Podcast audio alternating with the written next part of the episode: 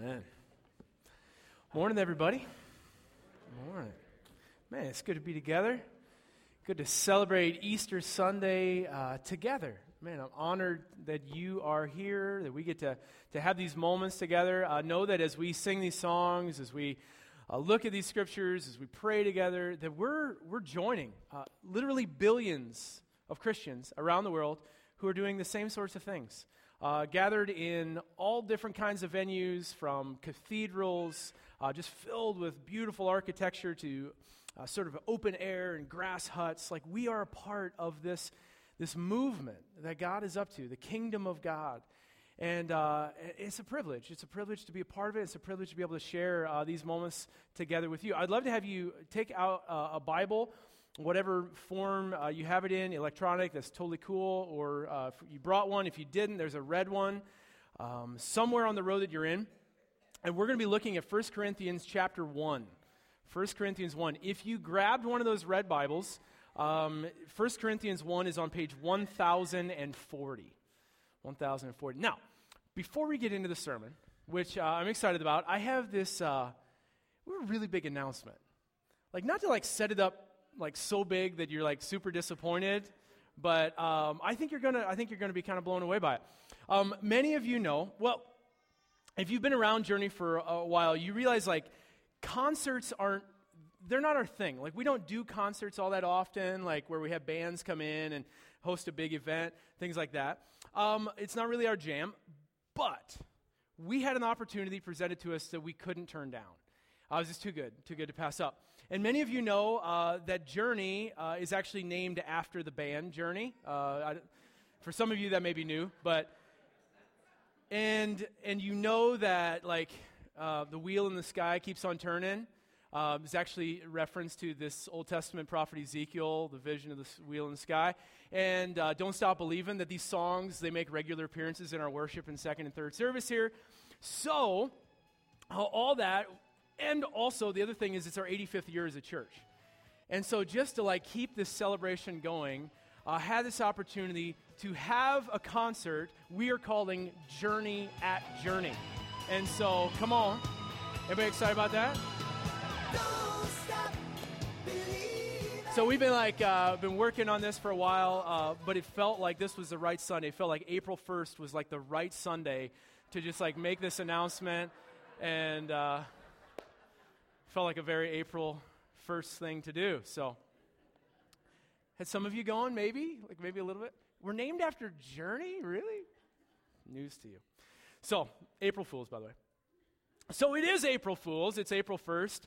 And it's Easter Sunday. And this doesn't happen all that often. So, um, in fact, it's been like 50 years since Easter Sunday has, has fallen on April 1st.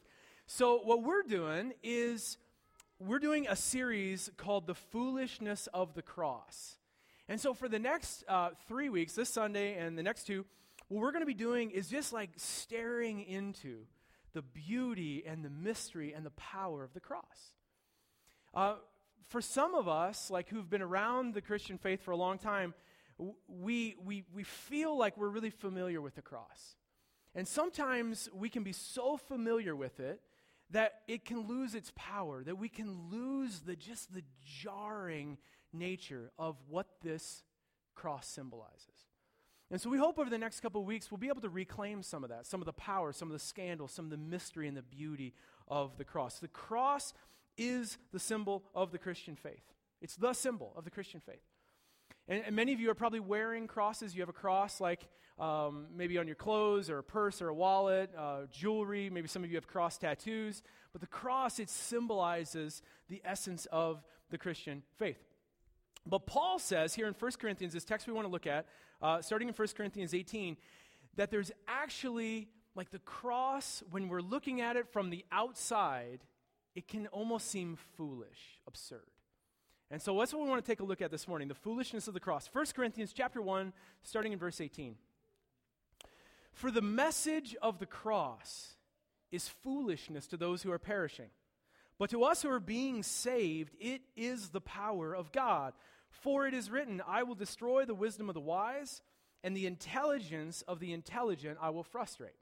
So, um, For those of us who aren't all that intelligent, this is really good news. Um, but uh, there's this, this quote from Isaiah, this Old Testament prophet Isaiah, chapter 29, where God is saying, um, I- I'm going to do something. I'm going to work a new way in the world that people aren't going to understand. It's going to be so uh, upside down from the way the world normally thinks about things that it's going to frustrate people. The people who, who feel like they're, they're most keyed into wisdom aren't going to catch it. So this is Isaiah 29, and Paul quotes it here. He pulls it in. And then he goes on in verse 20. He says, So where is the wise person? Where is the teacher of the law? Where's the philosopher of this age? Has not God made foolish the wisdom of the world? Like this whole thing, the wisdom of the world, has not God just made it foolish? For since in the wisdom of God, the world through its wisdom did not know him, God was pleased through the foolishness of what was preached to save those who believe. Jews demand signs and Greeks look for wisdom, but we preach Christ crucified, a stumbling block to the Jews and foolishness to the Gentiles. But to those whom God has called, both Jews and Greeks, Christ, the power of God and the wisdom of God. So Paul is saying like there's this there's this conflict between the wisdom of the world and what he calls the message of the cross. The message of the cross. And so when Paul says the message of the cross and when we see the symbol of the cross, we're not just seeing a symbol of Jesus' death. I mean, it certainly is that. It was the instrument that he was crucified on. But the cross actually symbolizes the wholeness of Jesus' life. Like when you see the cross, when we, ha- we always have a cross up front, um, when we see it, we're actually seeing a representative of everything, the full orb experience of Jesus' life. It represents his birth.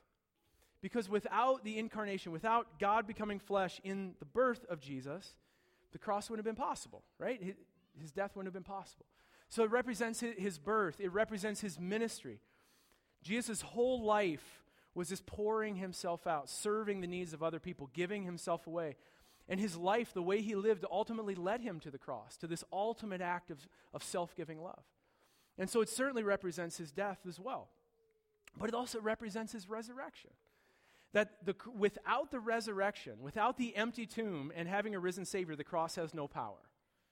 Right? So, so the cross and the resurrection, they're, they're, they're fused together because the thing we're celebrating today, the resurrection of Christ, is it validates everything Jesus said and did, and it validates his death on our behalf and all of that. And the cross also represents his ascension to heaven. That the Jesus is right now sitting at the right hand of the Father, reigning as king over heaven and earth. That's what the cross means. It, it symbolizes all of that. And so um, it's the message of the cross, Paul says. The whole gospel can be summarized as a message of the cross. But think about this for a second before Christians, like these first Christians who were sorting out like everything Jesus said and did, they chose for their symbol the cross. And they didn't have to. Like they could have chosen lots of other things. In fact, early Christians, like uh, there was this period of time where they chose the ichthus. You know what the ichthus is? It's that little fish people put on the back of their cars, and maybe some of you have that. That was a symbol of the Christianity for a while. But ultimately, they landed on the cross. But before Christians chose it, and before the cross came to represent Christ and mercy and, and peace and forgiveness and grace, before the cross represented all of that, it represented power of the Roman Empire. I mean, if you, if you were walking down the street in the first century, anywhere in the Roman Empire, and you said, What does the cross mean? They said, Simple Caesar is Lord. That's what the cross means. It's Caesar is Lord, and Rome runs the world, so don't step out of line or they will put you on a cross. That's what the cross symbolized. Um, for example, when Rome would, uh, when they would conquer a territory, or let's say there was a territory that they, um, that they sort of had leadership of that rebelled against them, they would go in, they would take all those who were guilty of insurrection, and many who weren't, and they would just take them out and they would crucify them along the roads leading in and out of the city so that everybody who walked down those roads saw this is what happens when you mess with Rome. Caesar's on the throne, Caesar's in charge, Rome runs the world, so don't mess with us. That's what the cross symbolized. But the message of these first Christians, this message that Paul says is foolishness to those who are on the outside, is this craziness that says if you can imagine in this first century world, you walking up to somebody saying, Hey, I want to tell you a story about a man. His name was Jesus of Nazareth, and he was crucified on a Roman cross, and he is a king of heaven and earth. Like, can you imagine how absurd that would sound? He, he was crucified on a Roman cross, and he's king. Are you kidding me? Uh, Paul says the word foolishness he chooses is the word moria. Any English words come to mind when you hear the word moria? Moron, right? That's where we get our word moron. So, like, there, there's this idea that the cross and saying that Jesus um, is king through his death on the cross is kind of moronic. It's foolish when you're on the outside looking in. In fact, this is fascinating. Do you know the very? I want to show you the very first image of Christ that was ever uh, ever discovered, and it was discovered as um, kind of an act of graffiti, and it wasn't um, it wasn't an image that was carved into a wall to honor Christ. It was actually um, well, you'll see. It was actually meant to make fun of Christ and make fun of Christians. So this is, uh, it was found uh, just within the last 150 years and it was called uh, Alexamenos Graffita. And so there's, this is actually what it looks like here uh, on the wall. And then this is kind of uh, just clarifying it a little bit so you can see. So there's this guy, apparently his name is Alexamenos, and he's got his hand up. He's worshiping, and he's worshiping a man on the cross who has the head of a donkey. And the inscription underneath says, Alexamenos worships his God. Do, do you see how outsiders would have looked at Jesus and looked at Christians and said, This is foolishness, this is ridiculous? This is ridiculous. In fact, uh, one of uh, uh prominent, uh, prominent Roman thinkers in the first century, uh, named Fronto, this is what he says The religion of the Christians is foolish, in as much as they worship a crucified man, and even the instrument itself of his punishment. The, the message of the cross is foolishness to those who are perishing, to those on the outside. The cross, the message of the cross, it flies in the face of how we think the world works. It's an affront to human logic and wisdom. Human wisdom says, I'll show you who the most powerful people are. The most powerful people are the ones with the biggest weapons. The most powerful people are those who can control others who can subject others to their will. And this is human logic. This is how the world has, has always functioned since the fall of, of humankind. Um, and you can find it all over the place, uh, human logic like this, and that the cross confronts. Uh, one of them is a statement from, uh, from General Patton. Um, I'm going to let you fill in the blanks, by the way. Um, catch the human logic here. It says, No dumb blank has ever won a war by going out and dying for his country. He won it by making some other dumb blank die for his country. Do you, do you catch the human wisdom and logic? Who has the power? The power to kill. The power to kill. But the mystery of the message of the cross is that through the cross, Christ triumphed over the powers that be and turned the whole world on its head. The message of the gospel is that it was through his death and suffering that Christ conquered the fallen powers of this world and became the rightful king of heaven and earth. We confess that Christ won the ultimate victory, not by killing others, but by allowing himself to be killed. Now, to those who are perishing, to those who can only see through the vantage point of fallen human wisdom, the cross is foolishness. It is absurd. It is moronic. But to those who are being saved, to those who are on the inside of it, to those who have glimpsed God's wisdom and God's beauty and God's grace and have experienced his saving love through Christ, the cross is the power of God. It is the symbol of the power of God. These are words from a, a poem called The Absurd Victory of the Cross. You can call me crazy, call me deluded, call me naive, but also call me Christian. Because this is what Christians believe. It is absurd, it's a scandal, it's an offense, and it's the gospel. It's the gospel of the cross.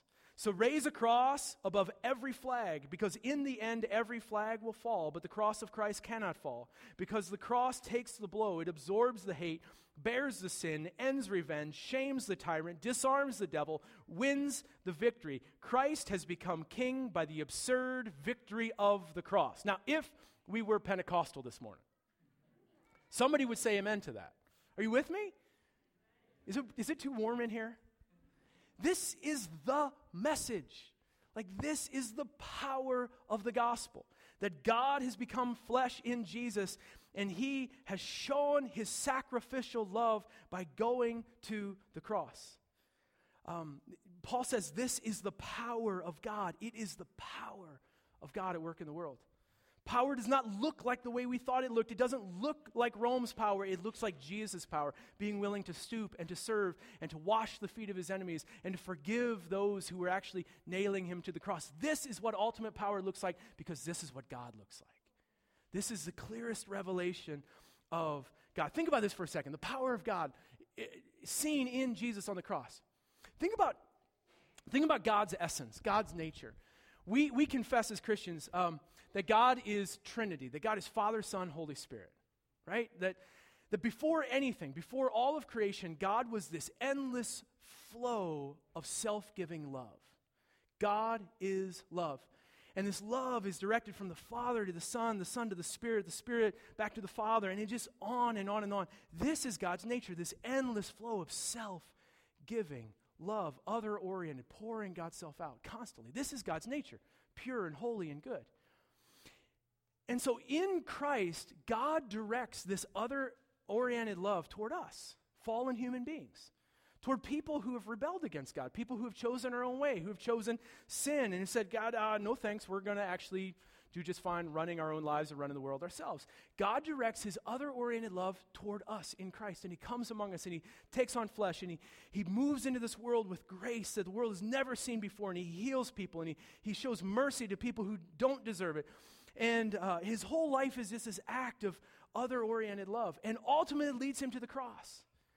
And on the cross, Jesus becomes, God in Jesus becomes everything that, that is absolutely opposite the very nature of God. On the cross, the Bible says Jesus became our sin. He became our sin. 2 Corinthians 5 says this. We're going to look at that passage in, in just a minute. But he became our sin on the cross. Something that's absolutely antithetical to God's nature. He became our sin. And not only our sin, but Galatians actually says he became our curse. And our curse is just the result of our sin. It's like, it's us saying, God, we actually don't want you to lead our lives. And so we put all of this stuff, all of this sin in between our relationship with God. And, and the result is we're, we're God forsaken, that we have turned our backs on God and, and, and we felt the weight of that, the curse of that, of, of, of God forsakenness. And Jesus on the cross, Galatians says, became our curse entered into that experience of God forsakenness.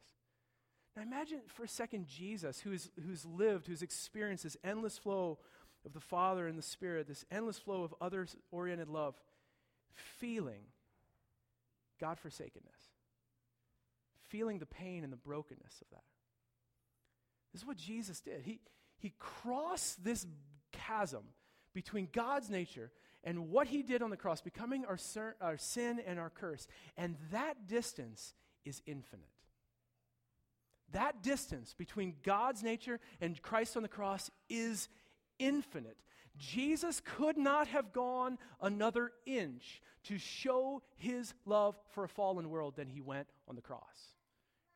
Are you with me? Jesus could not have done anything else to show the world what God is like and the distance God is willing to go to win us back, to save us. Then he went on the cross, not another inch, because he became he became our sin and our curse. He showed us on the cross that sacrificial love is the most powerful force on the planet. This is what power looks like. It's not the power to take life, it's the power to serve and to lay down our lives for others. It is Christ upon the cross that is in all of its jarring nature, in all the paradox. This is the clearest image, I think we lost the image, uh, is the clearest image of what God's look like, God looks like, God's essence and God's power. What looked like ultimate weakness was in fact ultimate power. What looked like foolishness is in fact the deepest wisdom of God. This is the message of the cross. And this is why Paul says we preach Christ crucified. You know what we preach? We preach Christ crucified.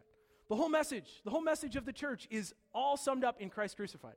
Paul actually, in, in 1 Corinthians 2, he says, I resolve to know nothing else except Jesus Christ and Him crucified. The whole message, the whole message of the scriptures is summed up in this Jesus Christ and Him crucified. And it's not just the clearest picture of what God is like, of the extent of God's love, but it's also our path to freedom and life. This is what he says in 2 Corinthians 5. For Christ's love compels us. This, this infinite love that could not have gone any more, any further than it already did, Christ's love compels us because we are convinced that one died for all, and therefore all died. And he died for all that those who live should no longer live for themselves, but for him who died for them and was raised again. So from now on, we regard no one from a worldly point of view. Though we once regarded Christ in this way, we do so no longer. Therefore, if anyone is in Christ, the new creation has come. The old has gone, the new is here. And all this is from God who reconciled us to himself through Christ, and he gave us the ministry of reconciliation. Here's the message that God was reconciling the world to himself in Christ. Where was God when Christ was on the cross? God was not somewhere at a distance, sort of, sort of looking down in judgment. Where was God when Christ was on the cross? He was in Christ. That Christ is the presence of God, and it was through Christ uh, was reconciling the world to himself, not counting people's sins against them. And he's committed to us this message of reconciliation. We are therefore Christ's ambassadors, as though God were making his appeal through us. We implore you on Christ's behalf, be reconciled to God. God made him who had no sin to be sin for us, so that in him we might become the righteousness of God. You see, when Jesus, like on the cross, when he takes our sin and he becomes our curse, um, we can like we can just sort of gloss over that like yeah that, that's that's pretty cool that he did that and we can miss the power of it think for a second about the worst thing you have ever done in your life like just like t- take a minute um, and think about like think about the thing that you're most ashamed of and maybe it's something that like you've never even told anybody like y- this thing exists like sort of in your past in the recesses of your mind and you, you've locked it up in a vault because you don't want to look at it. You want to pretend it's not there and just sort of get over it. But think about that thing. Give yourself the courage in this moment to bring it to the front of your mind and think about that thing, that thing that you're ashamed of. And think about Christ in these moments on the cross becoming that sin and feeling that sense of guilt, feeling that sense of shame, taking it all onto himself. Think about that for yourself. Think about that for every other person in this room. Think about that for the whole world. I mean, the sins of the whole world. This is what John says when he sees Jesus. Behold, the Lamb of God who takes away the sins of the whole world. Think about all the people who have ever lived. Think about all the vicious, the ugly, the cruel things that people have done to one another. And think about all of that being compressed in the person of Jesus, and he felt it all. Your sin, my sin, the sin of the whole world, past, present, future. All in him. And Jesus took it into his body. And when he breathed his last and he said these words, It is finished, and he died, all of that died with him. All of that died with him.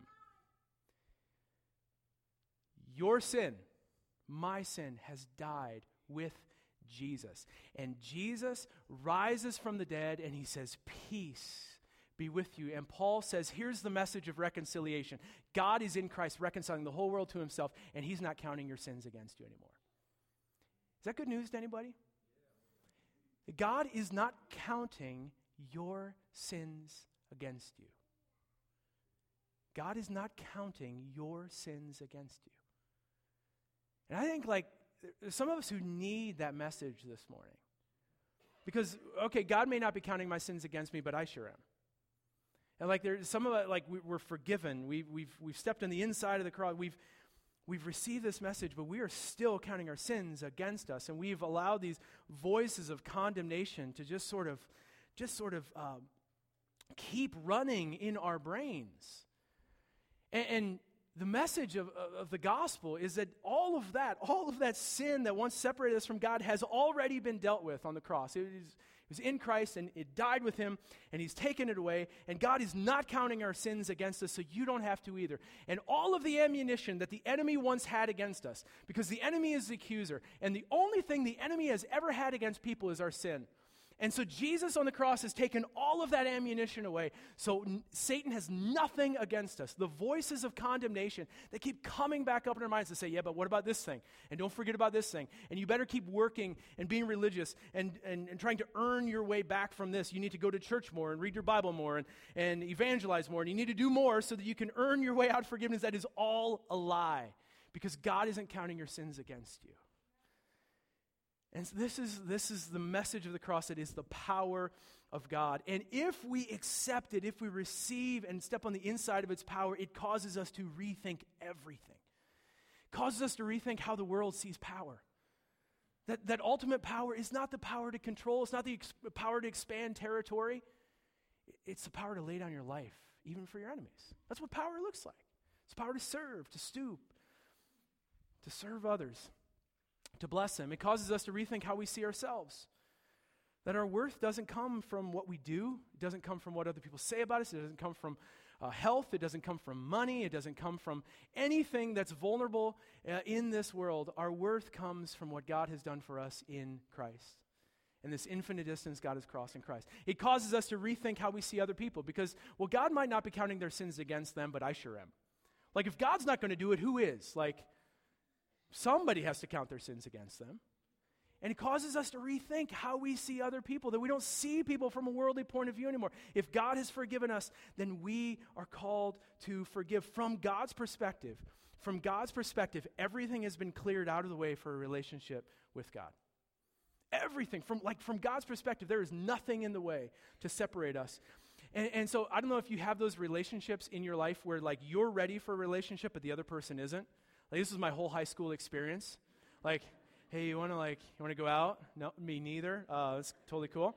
Um, so, uh, but this is like God is could not have done any more than He already did in Christ. To cross the distance, to say, this is, this is how much I love you, to clear sin out of the way, to take it all away. And the only thing left for us to do is to respond, to surrender to it, to receive it. And Paul says, um, to those of us who are being saved, to those who, who have said yes to this. It, it's the power of God. And so uh, this morning, Easter Sunday, uh, I think is a, is a fantastic time. That may, there may be some of us here who we've never, you know, we've never sort of just allowed ourselves to surrender to this message of the cross, of God's love for us. And today's a great day to do that. And there are no magic words, there's no like sort of rituals uh, you need to go through. It's just a simple surrender of saying, God, I receive it. I, I receive what you've done for me, and I want to surrender my life to you. Whatever those words are for you. There's a symbol of baptism that follows a baptism that says, I, am I'm sort of crossing into this new way of living, a way of living in the power of the cross that, that follows this. And so maybe today you're at this place of saying, like, I, I want I want to receive this message of reconciliation. Paul says, for those who are being saved, it's the power of God. So some of us are maybe being saved in the first sense of like crossing into um, the love and grace and uh, forgiveness of Christ. But for many of us, we're already saved, but God is still calling us to be saved from other things. How many of you know that you never stop being saved?